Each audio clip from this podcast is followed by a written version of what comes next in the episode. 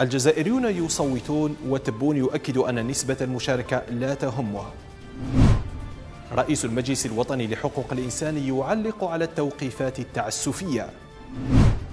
إصابة فيروس كورونا تستقر فوق عتبة الثلاثمائة. المنتخب الوطني للمحلين يلعب مباراة ودية ضد ليبيريا.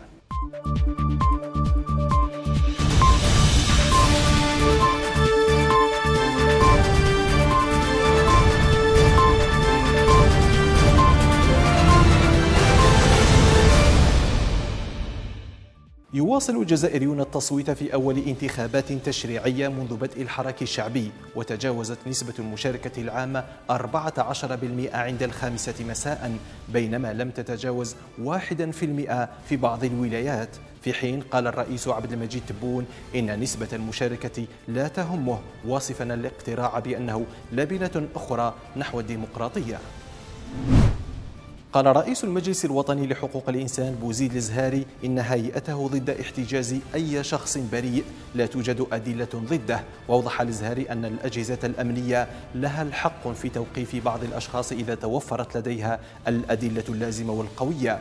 مؤكدا أن الإرادة السياسية العليا في البلاد تكرس وجوب احترام حقوق الإنسان دون تمييز.